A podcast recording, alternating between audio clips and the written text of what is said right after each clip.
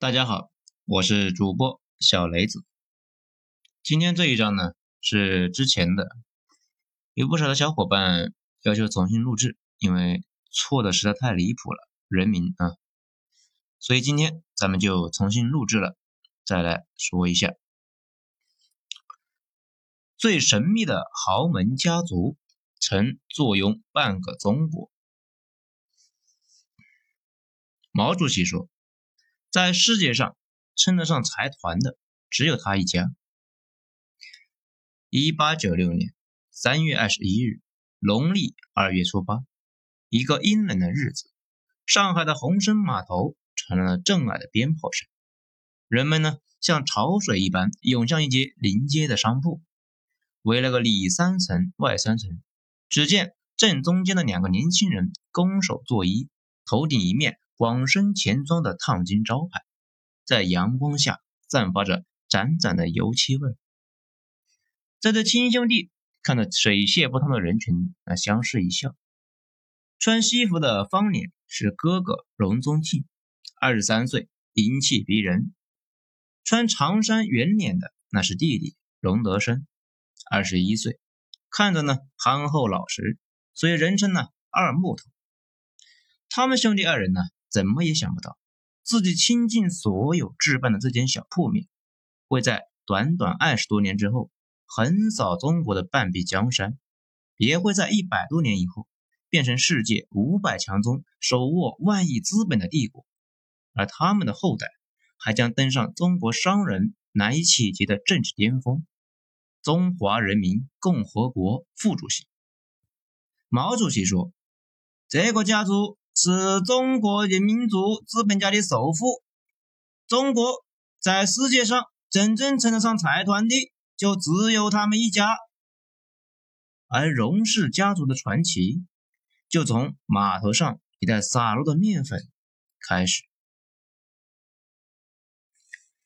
创业维艰，吃定两头，再做一局。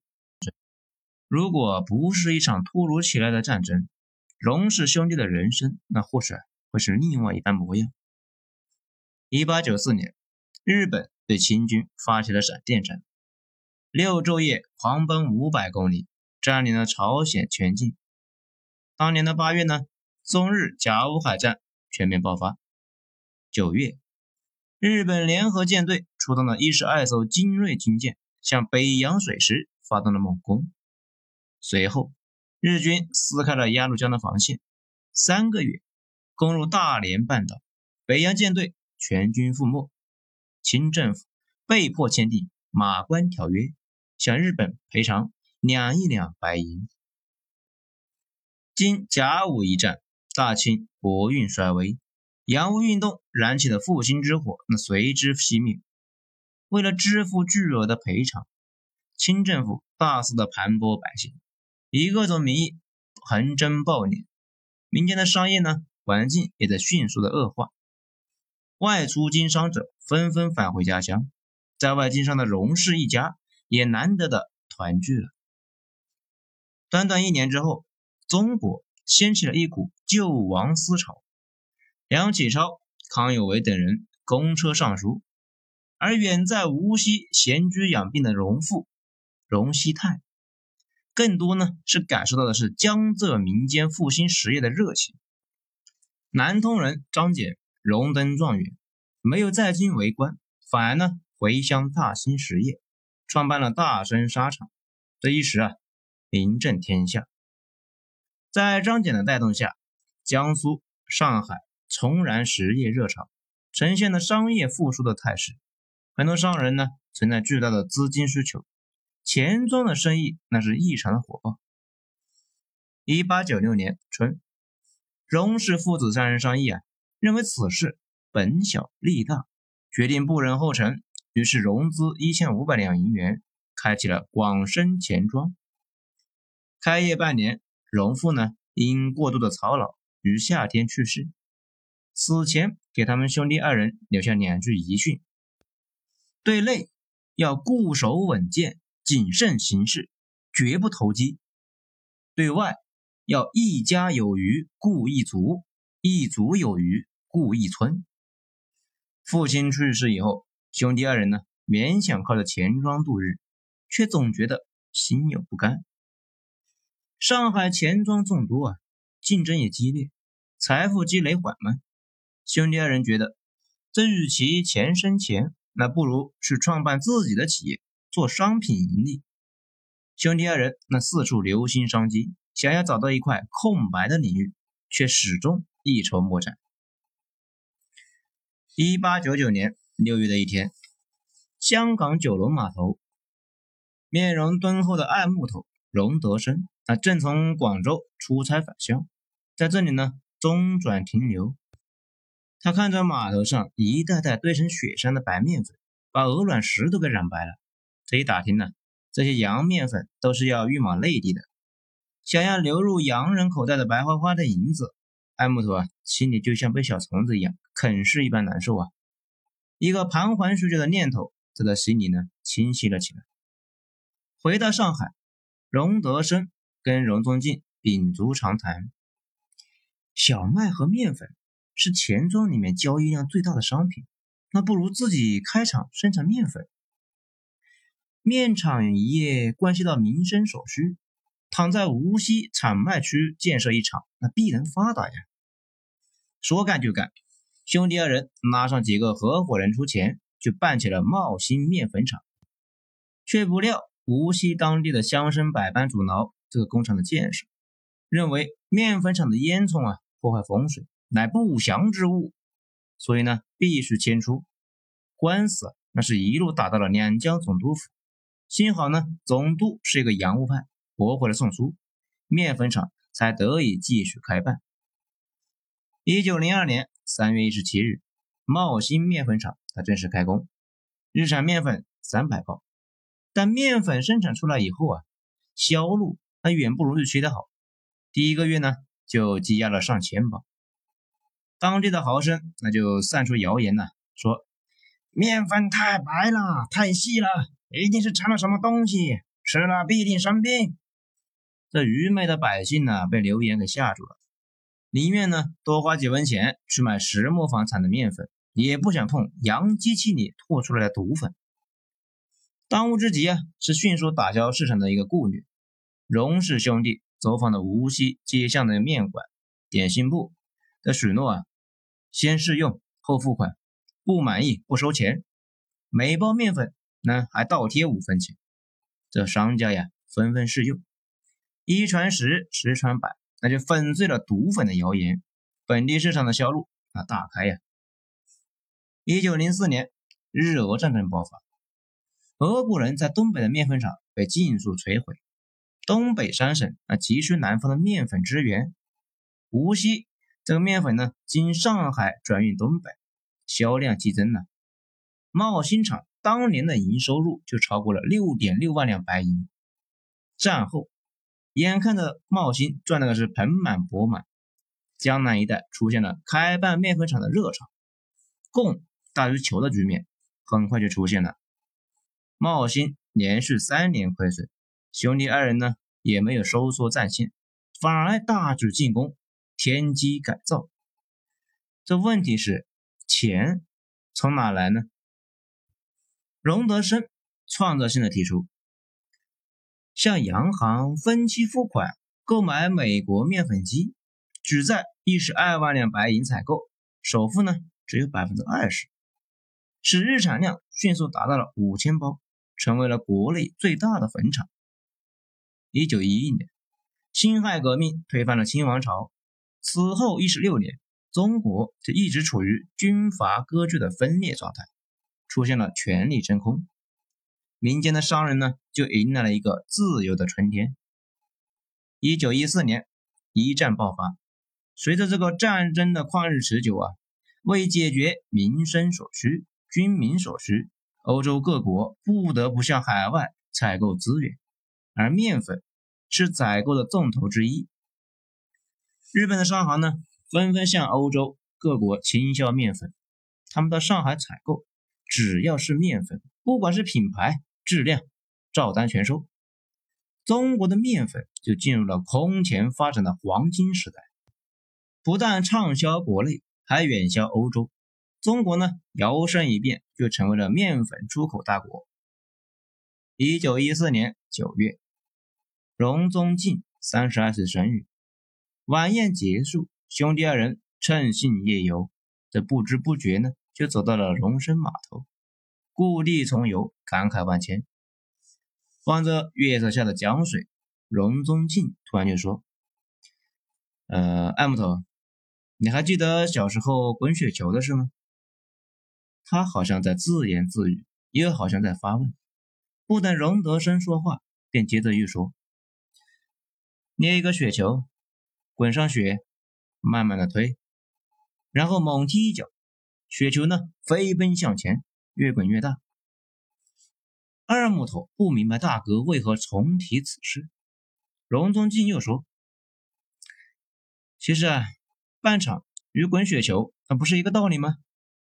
用驴打滚的办法，在推进中不断的发展。”别人尚在彷徨，我呢已经发展壮大。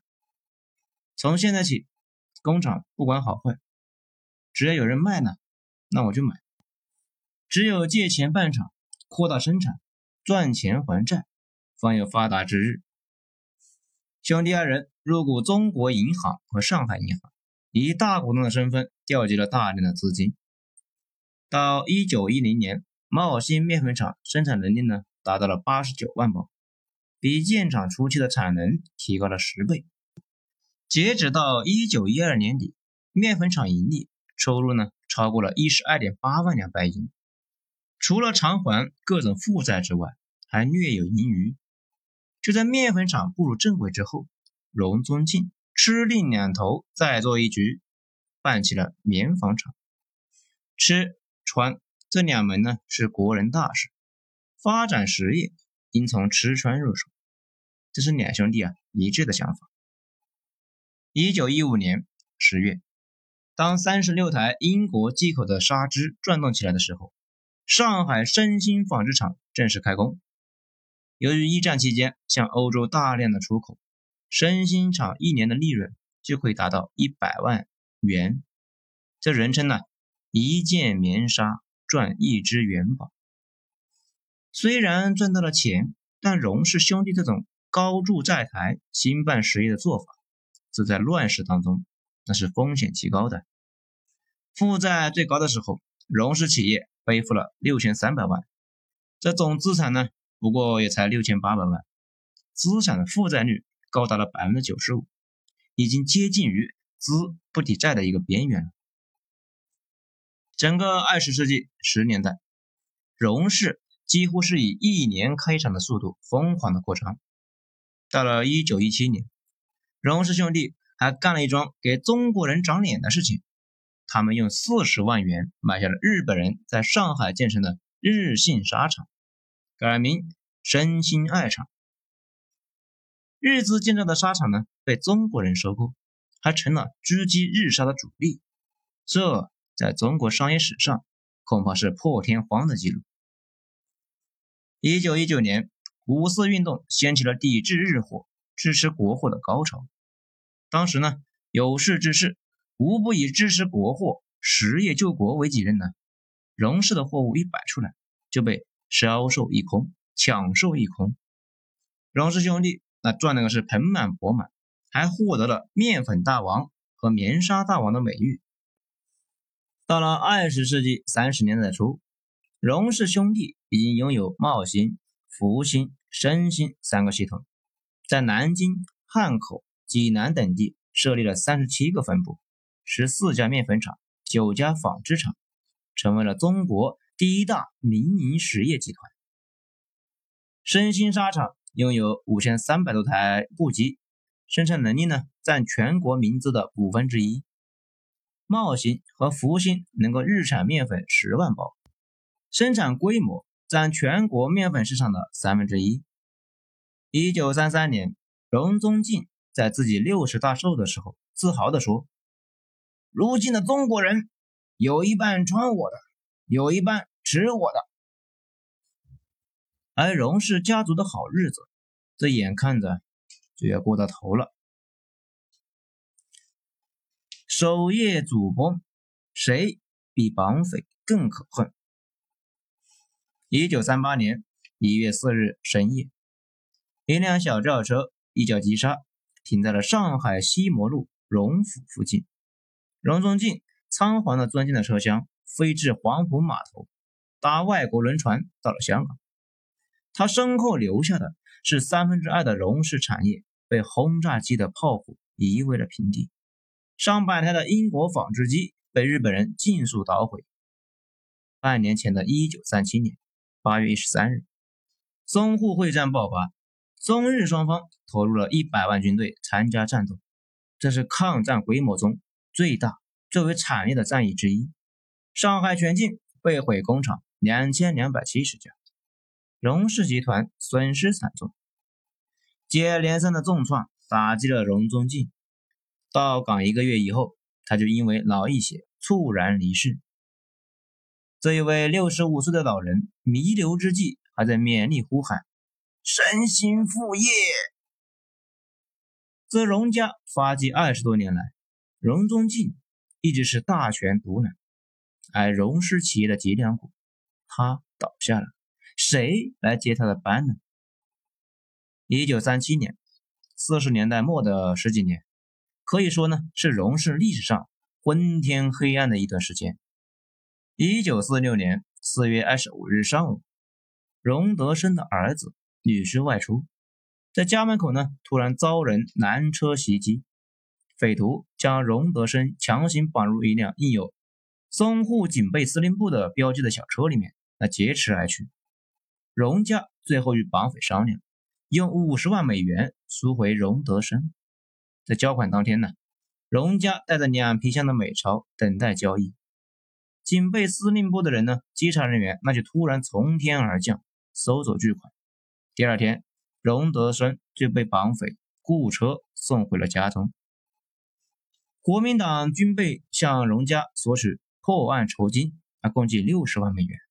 荣德生生气的愤怒道：“绑匪只需要五十万美元，现在案破了，却用出了六十万美元还不够，哼，真不如不破案的好啊！”种种证据表明，沪松司令部与上海滩第一票绑案那是脱不了干系的。荣德生安然回家之后，各种威胁勒索的电话、信件纷至沓来，那持续两年之久。直到一九四九年上海解放的时候，当时中国的十大资本家有九家举家出逃迁徙，荣氏家族的大部分人那都离开了上海。唯独荣德生那执意留下来。生平未尝为非作恶，焉用逃往国外？资金的外流让留在内地的荣氏企业元气大伤。荣德生在无锡老家照看厂子，而家族在上海的产业重担呢，一下子就落到了荣德生四子荣毅仁身上。他呢，和父亲做了一个一样的选择。留在大陆实业救国，但没想到这个国却要往他身上泼脏水、捅刀子。抗战胜利以后，国民党政府急于供应，大肆收购粮食，但呢又怕动静太大，粮价飞涨，于是让面粉商出面代购。时任行政院院长的宋子文亲自召见了荣毅仁，操办此事。这没成想。一九四八年，国民党在东北战地那是一败涂地啊！党内势力互相推诿，寻找替罪羊。这宋子文根基深厚，又是蒋介石的大舅哥，无人敢动啊！于是就把罪名扣到了荣仁义的头上，指责他卖给政府的面粉腐烂发霉，导致呢前线的士兵吃完拉肚子，导致东北战局整个惨败。后来，荣仁义了解到，他交上去的是三十万担白面粉，可前线官兵吃到的都是发黑的硬馒头。国民党中的粮食部暗中调了包，可他申诉无门呢。一九四九年五月，上海地方法院向荣毅仁提出了公诉，罪名是侵占、玩忽、倒卖公有财物。当局呢？趁机向荣家勒索巨额的赔款，荣家被迫送上了黄金十条，美元五千。正在五月二十五号要开庭的时候，那这意想不到的事情发生了。归去来两顿饭成就的万亿帝国。五月二十四日，庭审前一天的深夜，三十三岁的荣毅仁坐在客厅的沙发上，这一宿啊没合眼，听着窗外的此起彼伏的炮火，他每分每秒都在倒数着末日的降临。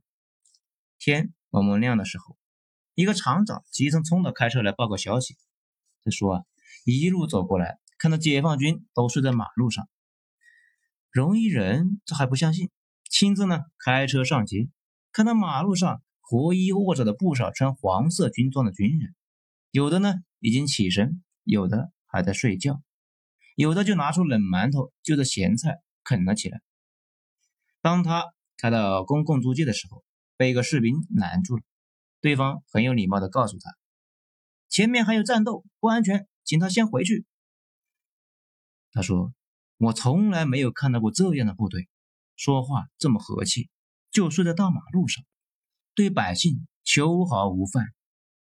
荣毅仁记得，就在不久前，一股国民党部队在他家门口堆起了沙包，架起了机枪，要以他家为据点，负隅顽抗。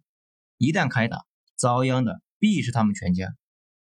荣家只能够是双手捧上两根十两重的大金条，他们才肯离去。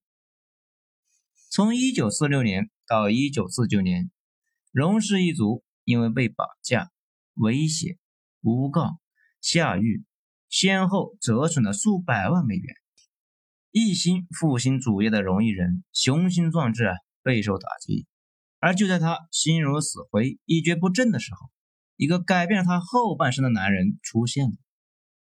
上海解放一周以后，荣毅仁突然接到上海军管会发来的请帖。请他呢，次日出席一场工商界座谈会。这家里的人呢，都怕他此行凶险。这开会要是被人扣了怎么办呢？但荣毅仁表示，没有选择，必须去。当时作为全国经济晴雨表的上海，经济已经濒临瘫痪，想要稳住局面，要靠两白一黑，那也就是面粉、棉纱和煤炭。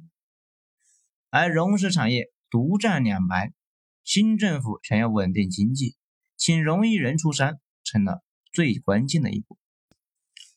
六月二号下午，荣毅仁和一批工商业代表走进了上海外滩的中国银行大楼。上海市市长陈毅已经恭候多时。陈毅开口便讲：“我知道你们对共产党那是怕的，其实呢没什么可怕。你们看。”我们今天到会的几位同志，不像是青面獠牙、杀人放火之徒吧？众人大笑。一回到家，那一屋子的亲戚朋友都眼巴巴的等着荣毅仁开口说话。他呢，把外套一脱，兴奋的大声喊道：“蛮好，蛮好！厂子里马上准备开工，明天就复工。”原来就在会上，陈毅拍拍荣毅仁的肩膀，说道。你是荣氏企业留在上海的唯一合法代表，所有荣氏企业通通由你掌管。有什么困难可以找党、找政府，党和政府说话是算话的。荣毅仁笑眯眯地对家人说：“好好准备准备，陈市长要来咱们家吃饭了。”有人质疑陈毅，去跟资本家吃吃喝喝，这立场是不是有问题啊？这简直就是拉中共干部下水的鸿门宴呐！陈毅回怼的非常干脆，说：“我带头，你们谁敢去的跟我去，怕这怕那，怎么去做他们的工作呢？”就这样，一顿饭下来，荣毅仁看到了新政府的新气象，他决定全心和共产党合作，以为是鸿门宴，却没想成为了鸿门宴。饭前的诚意呢，并不知道，当时的荣家呀，已经到了山穷水尽的地步，因为各房的兄弟那分的家呀，一千万美元都被他们抽逃干净，连机器和沙锭那都卖了，留给荣仁义的那只有一堆烂账和巨债。此时的荣家呢，屁股底下坐的是两座火山，一是资金短缺，二是劳资纠纷。不出半年，危机爆发。一九五零年二月，蒋介石从台湾派遣空军，连续对上海发动了十三次空袭。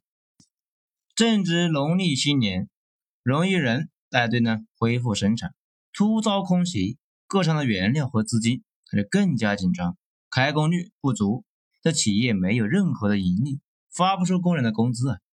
那些眼巴巴等着发薪水过年的工人们不清楚真相，这以为荣家故意克扣工钱。身心六厂的一些女工就干脆啊包围了荣家，发现荣毅仁久出不归。索性呢，就占领了荣家的客厅。女工们直奔厨房，切火腿的呀，煮大米的呀，就大开洋荤了。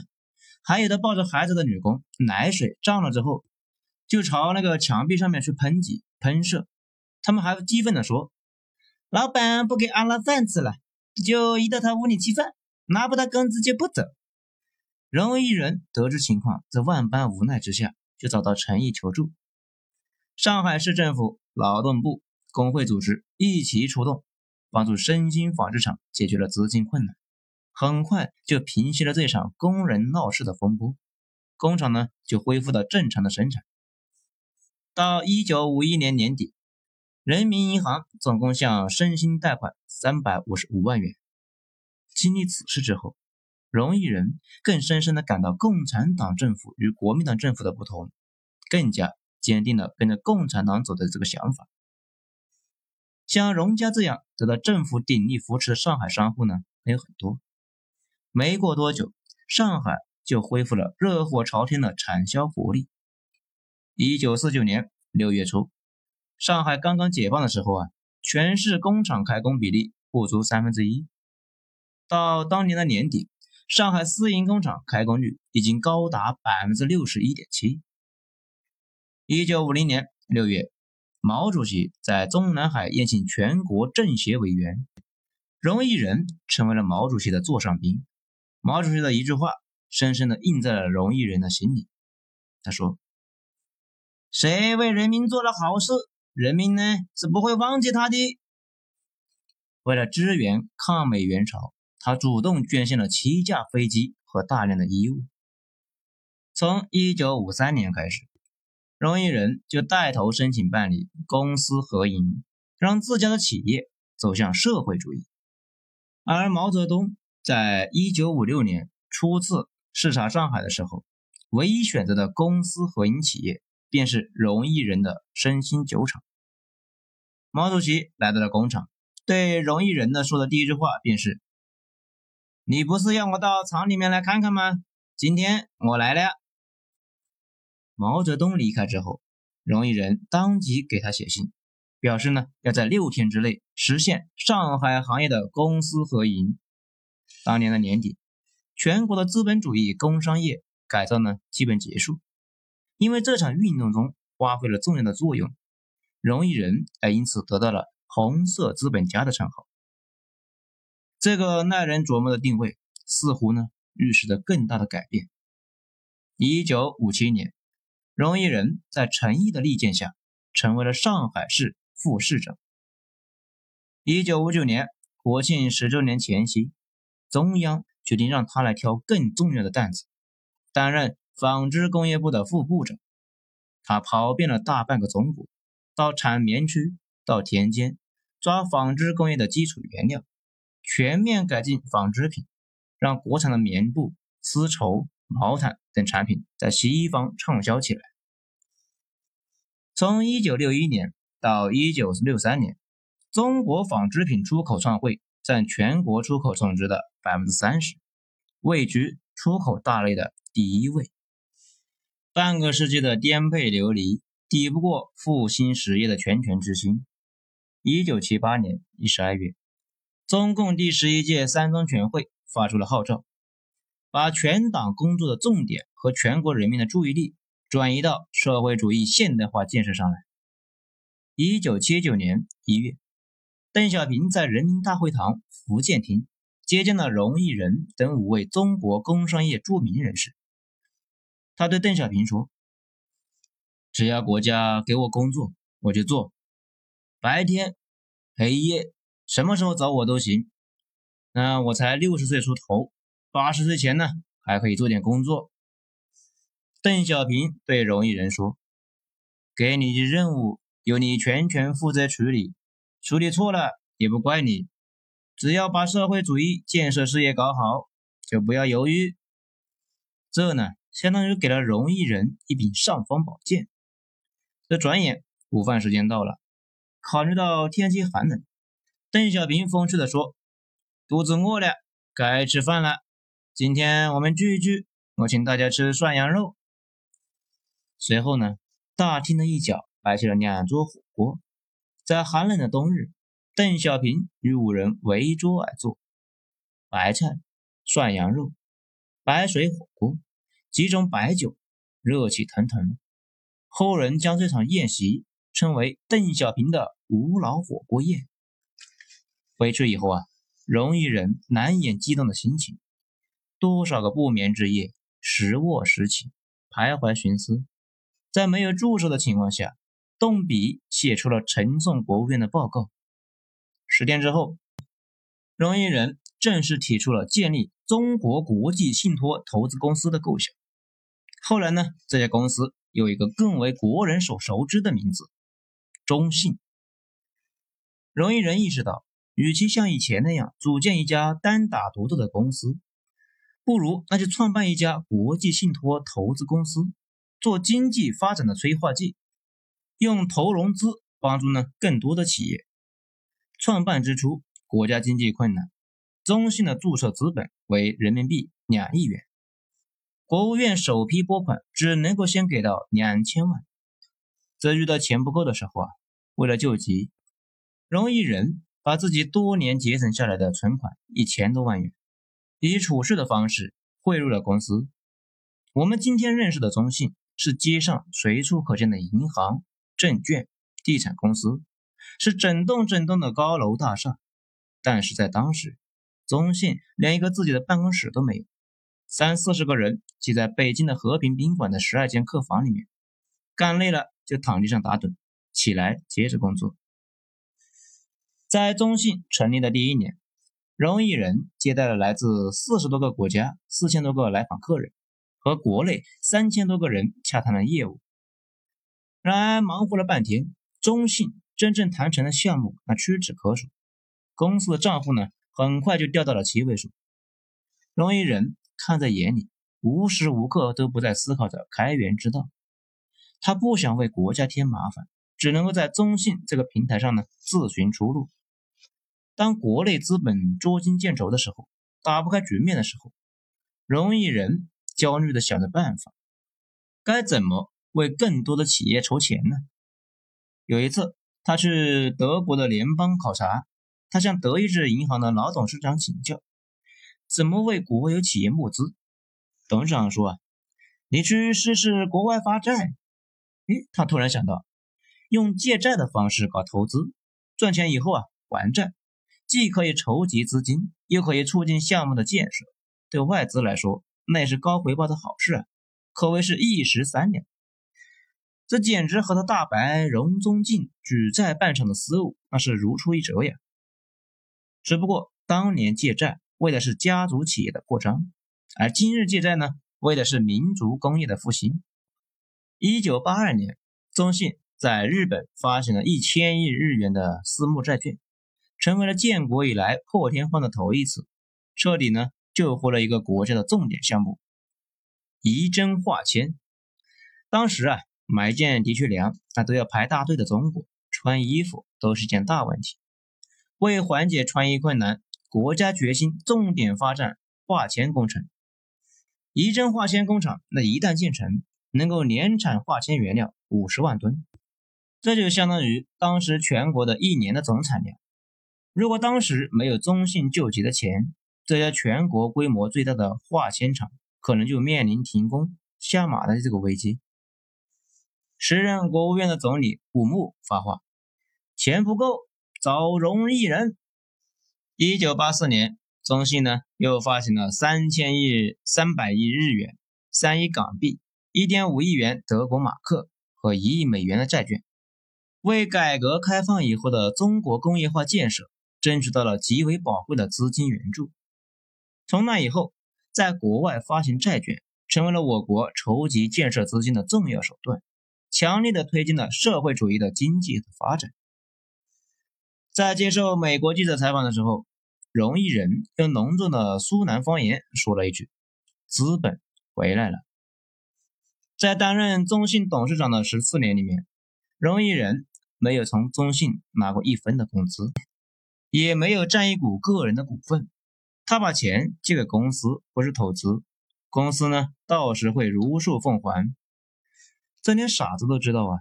一个高速增长的企业，哪怕在里面占上百分之一的股份，留给自己或者子孙后代，会带来怎样的回报？到他离开的那一年，中信从一个开始二十来人，发展到三万多人，总资产八百多亿人民币，下属公司三十三家。成为国际上鼎鼎大名的跨国集团。一九九二年初春，已经八十八岁的高龄的邓小平的南巡，发表了关乎中国社会主义命运一系列的重要讲话，全社会形成了改革开放的新高潮。一九九三年三月，第八届全国人民代表大会召开，七十六岁的荣毅仁当选中华人民共和国副主席。柏林日报评论说：“中国首次摘胜一位商人和富翁担任国家副主席，向国内外，特别是数百万的华侨表明了中国领导人认真对待改革和向市场经济过渡的决心。他辞去了中信董事长的职务，完成了一个企业家的价值和使命，创办了一家巨型企业集团。”为国家建设引进巨额外资，促成一桩又一桩的基建项目的实施。荣毅仁成就了中信，中信也成就了荣毅仁的后半生。他的侄女荣之美回忆说：“我四叔很幸运，他有他的信仰。一个人按照自己的信仰一直做下去，就能够得到实现。今天他实现了。”二零零五年十月二十六日。荣毅仁去世，享年八十九岁。新华社的通电中的形容是：中国现代民族工商业的杰出代表，卓越的国家领导人，伟大的爱国主义共产主义战士。他的身后留下了一个营收四千亿、资产六万亿的世界五百强。他的身后是一个走向富强、民主。文明和谐的社会主义现代化国家。早在一九五六年一月二十日，荣毅仁在接受新华社记者采访的时候，就这样解释他作为一个资本家为什么会选择社会主义道路。我是一个资本家，但是我首先是一个中国人。我经常接触到共产党人民政府的负责人，在经济最困难的时候。在局势最紧张的时候，党的每一次分析，党的每一次政策，毛主席的每一句话，周到而又全面，稳重又果敢，说到了就做到了。荣毅仁身体力行地向全世界展示了中国的资本家可以有怎样的信仰，可以有怎样的品行。一九八六年，荣毅仁在北京宴请索罗斯来吃饭。交换名片的时候，索罗斯震惊了。荣的名片上只有三个字：“荣毅仁。”他说：“我呢，就是不想别人打电话影响我休息。生前呢，因为要经常见外宾，荣毅仁总是身穿一件中山装，胸前别一根派克的镀金钢笔，戴一块百达翡丽的高级手表。只有家里人知道，他退休以后。”不需要应酬，在家里都非常的朴素。身上的白衬衫皱得发黄，脚踩一双黑色的布鞋，毛衣毛裤补了又补，袜子呢也是补了又补。没有人想象得到，这竟是自美国人给中国评选富豪榜以来，第一位问鼎首富的中国企业家。而荣氏百年的财富传奇，还将在荣家的第二代。第三代人身上，第四代人身上继续书写。我们该如何评价荣氏家族二十世纪的商业成就呢？其实呢，不用我们来概括，有人已经写好了。如果用第一人称来表达，它应该是这样的：我之所以创业，就是因为认识到企业家是维持这个国家乃至社会运转的根本力量，不仅在为消费者创造价值、纳税、缴税、促进就业，更重要的是促进了商业文明。在创业成功之外，我希望能够推动商业文明发展，推动企业家精神的培养。这段话完美的概括了荣氏百年的对国家、对人民、对民族的意义。最后有一篇短文叫《太阳和霓虹灯》，它是这样写的：紫禁城的傍晚很美，太阳悬挂在地平线上，光线柔和，它高高在上。但在某些时刻，却情愿寻求平等，因为他知道这种姿态更有利于交流。都市的霓虹灯也亮了起来，五彩缤纷，并且极富动感，竭力地招揽了人民的目光。太阳和霓虹灯同时出现，看上去竟不觉得有什么不和谐。也许是因为它们都发光吧。好了，听完这些。我希望你能记得，有一种中国人的光芒叫荣氏之光。好，今天就到这里，精彩下次接着继续。我是主播小雷子，谢谢大家的收听。